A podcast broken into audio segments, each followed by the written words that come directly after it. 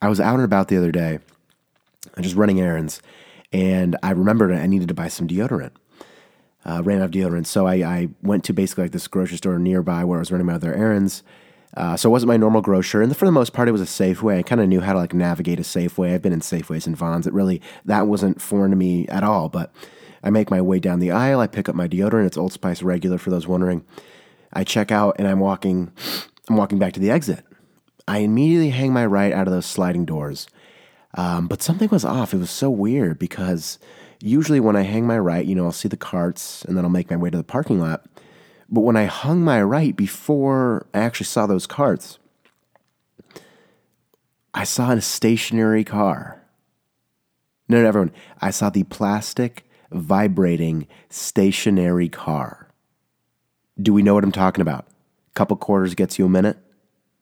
It's the mechanical bull for kids. I, I would love it if memories were jogged by saying that.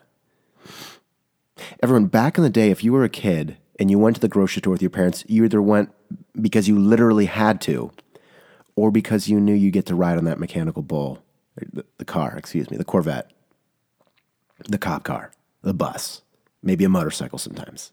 Maybe it was a little horse. Do we know what I'm talking about, everyone?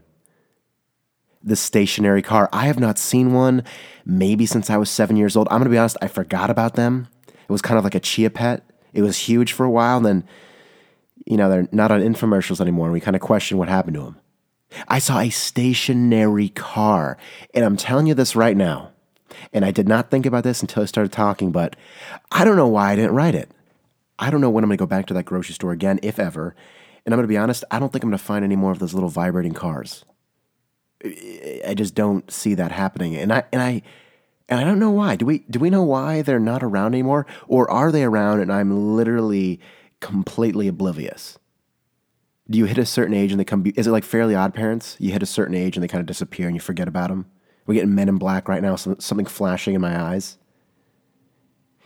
I don't know why we would. I don't know why we would take them out either. It, like at a, at a chain, I get like you know at like a Whole Foods like a Zupan's, why you wouldn't have, you just don't really think it fits the brand. But if you're like a Safeway, a Ralph's, a Fred Meyer, why you wouldn't have seven of those out front, I don't understand.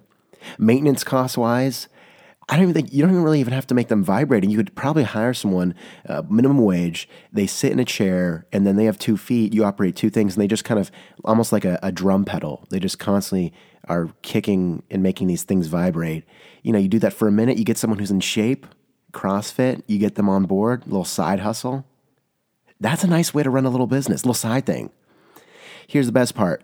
Um, you don't need quarters. No one really carries coins. You know, we all know I'm kind of angry about that, but uh, we just do. We get a credit card swiper. We make it a little bit of a daycare, right? You, you drop your kids off. You have maybe three employees drum pedaling just kind of kicking up and down. So basically, it's a plastic horse on. So I don't. I'm not an engineer. I don't know how to build things, but there's got to be a way to make it unbelievably bearable. It doesn't even have to be like a good-looking horse or car. You could honestly just give them a seat and then have someone just kind of pedaling, like drum pedaling, right?